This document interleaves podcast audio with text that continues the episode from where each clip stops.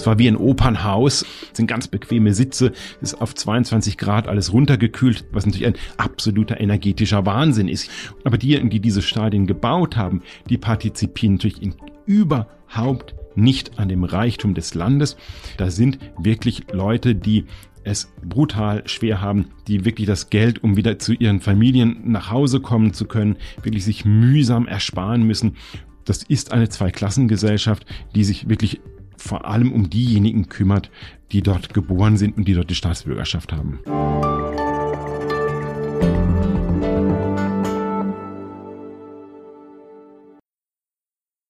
Liebe Hörerinnen und liebe Hörer, freuen Sie sich eigentlich schon auf die Weltmeisterschaft, die Fußball-Weltmeisterschaft in Katar, die in gut zwei Monaten beginnen wird und bei der die besten Fußballmannschaften der Welt gegeneinander antreten? Oder haben Sie da, wie viele andere, auch ein paar Bauchschmerzen, weil das eben in Katar stattfindet, einem doch etwas feudalistischen Wüstenstaat am anderen Ende der Welt, von dem wir uns neben einer guten Fußball-WM in Zukunft vielleicht auch Gas erhoffen?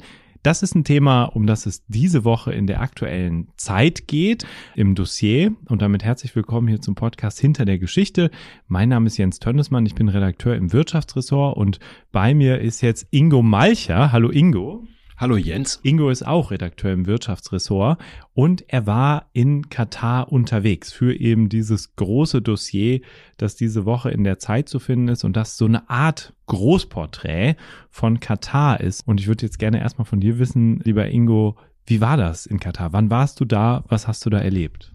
Ich war im Juni in Katar, ich war in Doha hauptsächlich und wie das war, es war einerseits beeindruckend und andererseits war es komplett bizarr. Beeindruckend, weil man doch innerhalb relativ kurzer Zeit mit viel Geld dort wirklich eine Wirtschaft entstanden ist, Gebäude gebaut sind, eine U-Bahn gebaut, also eine, was wirklich wahnsinnig viel passiert ist und bizarr, weil es auch, weil man weiß, dieser ganze Reichtum kommt von einer Ressource, nämlich dem Erdgas und man weiß auch, dass es in diesem Land, in es leben knapp drei Millionen Menschen in Katar, aber nur 300.000 davon sind Staatsbürger. Das heißt, von diesem Reichtum haben eigentlich nur 300.000 wirklich etwas davon. Und dieses Land, um das nochmal zu sagen, Vielleicht kannst du noch mal erklären, wo das liegt, wie groß das eigentlich im Verhältnis zu anderen Ländern ist und warum wir da überhaupt so die Lupe drauf halten. Also, es liegt am Persischen Golf und es ist ein sehr kleines Land. Ich bin einmal fast quer durchgefahren. Die Autobahnen sind leer, vier- oder fünfspurig. Ähm,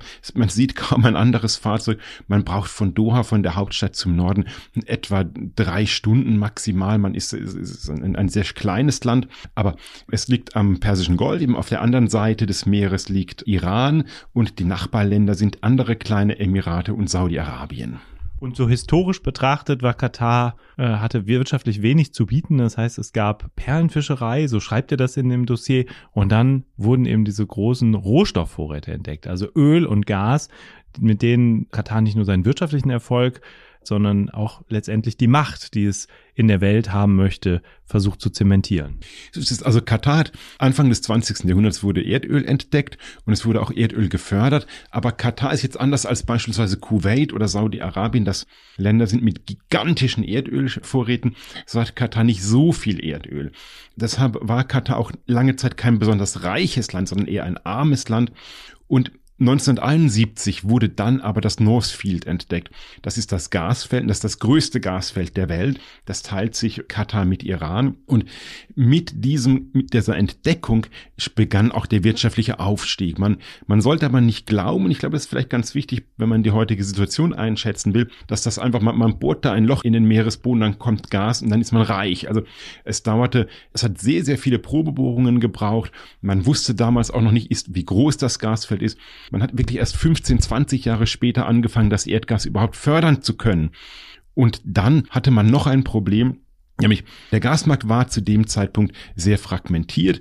Europa hatte vor allem Pipeline-Gas. In den USA gab es sehr viel Flüssiggas. Und dazwischen war irgendwo, war plötzlich Katar und hatte Gas. Aber es hatte ja keine Pipeline-Anschlüsse nach Europa oder nach Asien, wo die Gaskunden sind. Also muss man auch erstmal eine Technik teuer einkaufen, nämlich die zur Verflüssigung des Gases. Das heißt, das Gas wird in Katar auf minus 162 Grad runtergekühlt. Dadurch äh, ändert es die Aggregatsform, wird nämlich flüssig und dann wird es in Tanker gefüllt und dann äh, kann es transportiert werden. Und es ist deshalb der Fall, weil das wird, das Volumen wird, wenn es flüssig ist, viel, viel, viel, viel, viel, viel kleiner. Und dadurch hat dann Katar sich letztens die Welt erschlossen, hat auch einen Weltgasmarkt dadurch geschaffen. Und Deutschland, das ja im Moment sehr darunter zu leiden hat, dass es sich in der Vergangenheit so abhängig gemacht hat von russischem Gas und die große Sorge hat, dass das Gas uns ausgeht in diesem Winter oder nicht reicht, um alle zu versorgen, alle Haushalte, vielleicht auch alle Industrien zu versorgen. Die haben ein Auge auf dieses Gas geworfen. Also Herr Habeck war im Frühjahr dort nach Ausbruch des Ukraine-Krieges, um ja auszuloten, ob man dieses Gas importieren könnte. Das heißt, es gibt Interesse plötzlich an diesem Rohstoff, der früher so nicht da war. Wie hast du das erlebt? Ähm, wie groß ist der Wunsch, dieses Gas zu bekommen und woran hapert das bisher? Das ist ganz interessant. Also ich war auf einer Veranstaltung, die hieß Qatar Business Forum.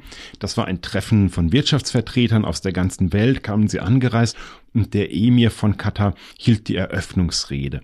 Und in der Eröffnungsrede, ich fand das sehr, sehr aufschlussreich, sagte er, Katar steht wirtschaftlich gerade sehr, sehr gut da. Katar würde dieses Jahr um fünf Prozent wachsen. Und er sagte auch, das liegt natürlich an den sehr hoch und sehr stark gestiegenen Gaspreisen im Moment. Aber er sagte, dass wir heute so gut dastehen, liegt auch daran, dass wir sehr vernünftig gewirtschaftet haben in der Vergangenheit. Und er sagte, wir erinnern uns noch alle an die Zeiten, in denen der Gaspreis deutlich niedriger war und wir halt auch ein Defizit hatten im Verkauf, dass die, die Explorationskosten sehr hoch waren und man nicht sehr viel Geld verdienen konnte. Er sagt, diese Phasen, durch die sei man nur durchgekommen, nur gut, die haben man nur deshalb gut überstanden, weil man in dieser Zeit einfach auch, auch, auch in Boomzeiten sehr vorsichtig wirtschaftet. Und wenn man jetzt nochmal kurz das alles hinterfragt, dann merkt man, in den Verhandlungen, was man so hört, auch vor Ort hört, zwischen Katar und äh, deutschen Unternehmen, die das Gas gerne importieren würden, da geht es immer vor allem um eine Sache, das ist nämlich die Vertragslaufzeiten. Die Deutschen möchten ja gerne ganz schnell aus den fossilen Energien raus und möglichst ab 2030 gar keine fossilen Brennstoffe mehr haben. Die Katarer wollen aber 20 Jahre Laufzeit für ihre Verträge. Das kann man unverschämt finden oder auch nicht in der jetzigen Situation, aber man kommt nicht umhin, da zu sagen, da gibt es eine gewisse wirtschaftliche Logik, nämlich die, die der Emir gesagt hat, weil wir, wir Katarer, wir wollen künftig auch noch was von unseren Rohstoffen haben, wir wollen künftig auch vernünftig leben und künftig auch ein Einkommen haben. Deshalb will man diese langen Laufzeiten. Das war ganz interessant. Also ich war dann auch bei Qatar Energy, das ist der Gasproduzent des Landes. Dort äh, war der, der dortige Chef, der heißt Herr Al-Kabi, ist auch der Energieminister des Landes. Den konnte man fragen, wie sieht es denn, wie steht es denn um die Verhandlungen mit Deutschland? Und darauf sagt Herr, und man, man sagte auch, man hört, es läuft gerade nicht so gut. Dann sagt Al-Kabi eine ganz interessante Botschaft. Ich fand die sehr bemerkenswert, deckt sich ein bisschen mit der Haltung des Emirs. Ach, wissen Sie, wir verhandeln mit allen auf der Welt und wirklich mit allen. Ich kann mich jetzt nicht dran erinnern, ich kann mich jetzt nicht an Details aus einzelnen Verhandlungen mit allen Ländern erinnern und die, über jedes Stop and Go hier berichten. Das ist, also die Botschaft war letzten Endes schon, alle kommen gerade zu uns, alle stellen sie sich an, alle bitten um unser Gas, aber wir sind jetzt in der Lage, uns auch die Bedingungen dafür auszusuchen. Das ist letzten Endes die Botschaft. Und ein bisschen muss man vielleicht Verständnis aufbringen oder nicht, aber man kann die Logik dahinter erkennen. Katar investiert gerade 25 Milliarden Dollar, um die Förderkapazitäten aus dem Gasfeld in dem Nordfeld zu erweitern. Mhm. Das heißt, es sind es ist unfassbar viel Geld, was dort letztens im, im Meeresboden versenkt wird, um, um weiter zu fördern.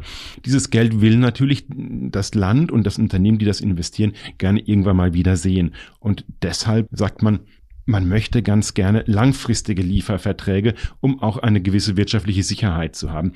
Und da sind einfach die Interessen unterschiedlich zwischen den Deutschen, die gerne einkaufen wollen, und den Verkäufern vor Ort. Okay, aber das klingt ja nach einem Verhandlungsprozess. Irgendwann wird man sich einigen, vielleicht wird man sich auf der Hälfte treffen, zehn Jahre oder 15 Jahre ausmachen, eine Menge festlegen. Natürlich kann man argumentieren, gut, das sind keine erneuerbaren Energiequellen, das heißt, man plündert quasi Bodenschätze. Das ist eigentlich nicht klimafreundlich, nicht das, was wir uns wünschen, um das Klima zu schützen und klimaneutral zu werden. Aber am Ende ist das ja sozusagen auch eine Situation, die uns jetzt in der Abhängigkeit oder angesichts der Abhängigkeit von Russland hilft. Warum ist aber dieses Geschäft mit Katar mal von den ökologischen Folgen vielleicht abgesehen, trotzdem problematisch. Also was ist an Katar eigentlich das Problem, warum man auch diese Geschäfte irgendwie kritisch sehen müsste? Ich, ich weiß gar nicht, ob ich mit dir so einer Meinung bin, Jens. Äh, also ich glaube, man muss sich nochmal einmal kurz überlegen, wenn es um Energierohstoffe geht, wenn es um Erdöl geht, wenn es um Erdgas geht und so weiter. Wo gibt es Erdöl und wo gibt es Erdgas und wo haben wir über 50 Jahre hinweg Erdgas gekauft und wo haben wir über 50 Jahre hinweg Erdöl gekauft? Also die Mehrheit der Länder, in denen wir kaufen, sind das alles keine lupenreinen Demokratien. Mhm. Also die Vorstellung zu sagen, es gibt einen Lieferanten für Energierohstoffe, der genug Erdgas im Angebot hat und dem man auch noch, mit dem man auch noch politisch auf einer Wellenlänge ist, wo man auch sagen kann, ja, wir verstehen uns, wir, wir teilen dieselben Werte. Den gibt es nicht. Norwegen hat lange nicht genug Gas, um Europa oder auch eine Deutschland damit in ausreichender Menge beliefern zu können. Insofern glaube ich, muss man sich, ob es einem gefällt oder nicht, ist es, glaube ich, so beim Einkauf von Energierohstoffen. Wir haben, wir kaufen in Russland, wir kaufen in Saudi-Arabien oder wir haben in Russland gekauft. Wir sind noch immer Kunde von Saudi-Arabien. Wir sind Kunde von Kuwait. Jetzt, jetzt werden wir auch noch Kunde von Katar. Sagen, so könnte man sagen, so ist die Welt. Deutschland hat selbst Erdgas. Deutschland könnte ja auch auf, eigen, auf dem eigenen Gebiet fracken, aber wir wollen ja auch kein äh, Frackinggas im eigenen Garten produzieren.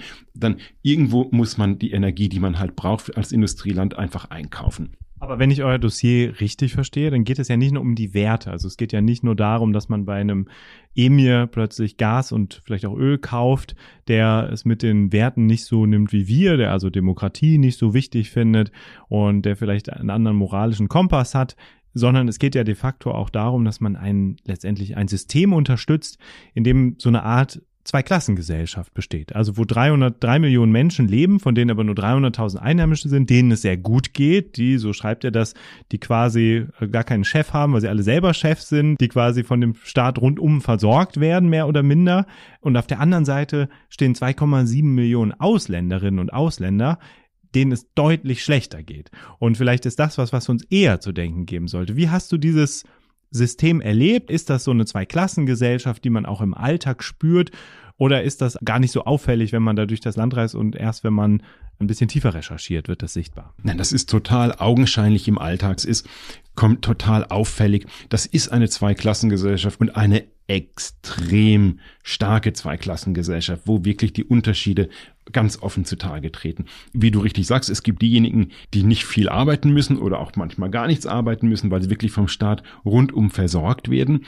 Und es gibt diejenigen, die kommen aus Indien, die kommen aus Bangladesch, kommen aus Nigeria, aus ganz vielen Ländern, die wirklich nur zum Arbeiten herkommen, die schlechte Rechte haben, die wirklich hart schuften. Die letztens, wenn man die tollen Fußballstadien, die wir bald ähm, sehen werden. Du hast eins besichtigt. Ich, ich habe ich habe eins besichtigt, ich habe eins besichtigt. Es war wie ein Opernhaus. Ich weiß jetzt nicht, ob es dem Sport angemessen ist, wie, wie wir ihn hier von, in Deutschland kennen und betreiben, wenn wir in Schneidung gehen. Aber es ist wirklich, es, ist, es sind ganz bequeme Sitze. Es ist auf 22 Grad alles runtergekühlt. Draußen sind 40, also es sind eigentlich 40 Grad, aber man, man schwitzt dort nicht, auch wenn man zuschaut. Nicht. Also, aber diejenigen, die die, was natürlich, was, Entschuldigung, das vielleicht noch gerade da dazu, das, was natürlich ein, ein, ein absoluter energetischer Wahnsinn ist. Hier, hier kippen wir die Fenster gerade nicht im Herbst, weil wir die Heizung nicht vergeuden wollen. Und dort wird in einem offenen Stadion mit offenem Dach eine Klimaanlage angestellt. Das ist natürlich irre. Also, äh, das sollte man sich auch, sollte man auch immer mal dran denken, wenn man die Spiele sieht. Aber diejenigen, die diese Stadien gebaut haben, die partizipieren natürlich in überhaupt nicht an dem Reichtum des Landes. Die sind letzten Endes dafür zu sorgen, dass es glänzt und dass es schön aussieht und dass, wenn wir durch die Stadt gehen, wir denken, wow, ist das beeindruckend. Da sind wirklich Leute, die es brutal schwer haben, die wirklich das Geld, um wieder zu ihren Familien nach Hause kommen zu können, wirklich sich mühsam ersparen müssen. Und ich habe zum Beispiel in, an einem, wir sind an einem einer Mall vorbeigefahren, das war eine, das war eine Glasfassade, eine gigantische Glasfassade. Das war riesig hoch, ein richtiges Hochhaus. Und ich habe dann noch mal hingeguckt, da habe ich noch mal genauer hingeguckt, da habe ich erst mal meine Brille aus der Tasche geholt, weil ich es nicht sehen konnte. Also ich, da hingen wirklich in der Mittagshitze 12 Uhr, über 40 Grad, hingen da zwei Fensterputzer an Seilen dran, die außerhalb wirklich an diese, diese Scheibe dann von außen sauber gemacht haben. Die müssen sich doch, die müssen sich verglüht haben. Also so etwas ist allgegenwärtig, das sieht man sehr oft. Natürlich, das ist eine Zweiklassengesellschaft, die sich wirklich vor allem um diejenigen kümmert, die dort geboren sind und die dort die Staatsbürgerschaft haben. Also wir sehen schon, es geht nicht nur um Werte, sondern es gibt de facto auch eine Politik in dem Land, die man durchaus anprangern muss, eine Zweiklassengesellschaft, die ja auch viele Menschen in Deutschland damit hadern lässt, sich diese Weltmeisterschaft anzugucken, weil man eben um die Arbeitsbedingungen weiß, der Menschen, die da diese Stadien gebaut haben, da wurde verschiedentlich darüber berichtet, teilweise wurde die Berichterstattung darüber auch unterdrückt. Also das gehört alles zu der Wahrheit dazu. Und in diesem sehr langen und wirklich sehr lesenswerten Dossier beschreibt ihr noch verschiedene andere Themen, die mit Katar zusammenhängen. Also die Frage, wie Katar zum Beispiel Islamisten unterstützt. Ja, das ist auch ein Thema, auch wichtig. Das sollte man auch wissen, wenn man sich damit beschäftigt, ob man von diesem Land Energie kauft, ob man da ja sich die Fußball-Weltmeisterschaft anguckt, also jenseits all der Werte und der Arbeitsbedingungen und natürlich auch der Klimaproblematik, die du angesprochen hast, gibt es da einige Punkte, die wichtig sind und die ihr da sehr ausführlich beschreibt. Mich würde noch mal interessieren, weil ihr da als ein großes Team dran gearbeitet habt. Also es sind mehrere Autorinnen und Autoren beteiligt, mehrere haben das auch unterstützt. Wie seid ihr an dieses lange Projekt herangegangen und wie habt ihr die Arbeit verteilt? Wie wurde dann auch entschieden, dass du nach Katar fährst? Wie habt ihr das organisiert? Also das Projekt ist ja noch viel größer als nur das Zeitprojekt. An der Zeit arbeiteten Yassin Mushabash, Fritz Zimmermann und Lea Frese mit. Wir, wir waren das Zeitteam. Die Koordination bei uns war, war relativ einfach und klar und jeder hatte so bestimmte Themengebiete, die er bearbeitet hat. Und da ich mich um das Thema Erdgas und Wirtschaft gekümmert habe und Finanzen, bin ich nach Katar gefahren, was gar nicht so einfach ist im Übrigen. Also als Journalist reinzukommen. Man braucht eigentlich ein Visum, aber ist, auch das ist gar nicht so einfach. Auch, auch, dass einmal überhaupt jemand antwortet auf eine, wenn man sagt, man möchte mit Qatar Energy sprechen, ist überhaupt nicht selbstverständlich. Aber es gab dann eben diese Veranstaltung, das Qatar Business Forum und als Teilnehmer dieser Veranstaltung konnte ich dann einreisen und konnte dann auch Gespräche führen und mit Leuten sprechen. Fritz Zimmermann beispielsweise hat sich um die ganze Geschichte mit dem Sportgeschäft Katars, mit den Investitionen in den Fußball äh, gekümmert, hat sich darum gekümmert, wie Katar an die Fußballweltmeisterschaft überhaupt rangekommen ist.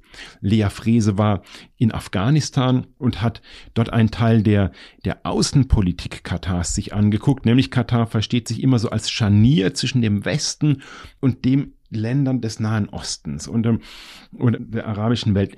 Äh, deshalb wird der Flughafen von Kabul beispielsweise von katarischem Militär betrieben. Ohne Katar würde dort kein Flugzeug starten und landen. Und das konnte Lea Frese sich sehr gut anschauen. Und Yassin war auch in Katar gewesen, hat sich das auch vor Ort alles angeguckt, hat gesehen, wie die Katarer leben dort und hat in Berlin noch recherchiert die Unterstützung für die Muslimbrüderschaft und andere Organisationen. Das war, und, und er hat natürlich, er ist natürlich auch ein Kenner der Geschichte und hat sich auch das alles in Katar angeeignet oder an, genauer angeschaut. Und Yassin, muss man auch sagen, ist derjenige, der das auch alles koordiniert hat und auch aufgeschrieben hat. Ohne ihn gäbe es dieses äh, Dossier in dieser Form auch nicht. Und ähm, ich glaube, da müssen wir wirklich sehr dankbar sein. Das, das war die Zeitkoordination. Dann gibt es ja noch einen Fernsehfilm mit, wir haben ja noch mal mit, noch mit Report München und mit dem ARD Politikmagazin Kontraste zusammengearbeitet. Da gab es auch ein großes Rechercheteam, die auch in Katar waren. Zum Teil sind, äh, haben, sind, haben wir Reisen gemeinsam gemacht. Wir waren auch zusammen in Wilhelmshaven, wo ein LNG-Terminal gebaut wird mit den Kollegen vom Fernsehen. Und die ganzen Absprachen mit diesem äh, wirklich riesigen Team, haben doch recht viel Zeit gekostet, aber ich finde vom Ergebnis her war, war es das wert. Man hat jetzt wirklich, ein, man hat einen Fernsehfilm, man hat einen ARD-Podcast und man hat ein Zeitdossier. Ich glaube, da können wir alle zufrieden sein und können mit dem Ergebnis über das Ergebnis freuen. Ich glaube, das hast du ganz gut getroffen. Also es ist ein ganz beeindruckendes Dossier. Die Arbeit und die Zeit, die ihr da reingesteckt habt, hat sich gelohnt. Es spielt an ganz vielen Orten in der Welt. Du warst in Katar. Äh, wir haben schon gehört, jemand war in Berlin, Afghanistan, Lea Frese. Ein Teil spielt auch in der Schweiz, in Berlin-Zona, bei so einem Gerichtsprozess rund um die FIFA. Also eine ganz spannende Geschichte, die man hier im Podcast gar nicht komplett ausleuchten kann. Deswegen hier die Empfehlung an alle, die das interessiert, das Dossier diese Woche zu lesen in der Zeit. Ich habe noch eine Frage an dich, Ingo. Du bist ja, glaube ich, soweit ich das weiß, auch Fußballfan.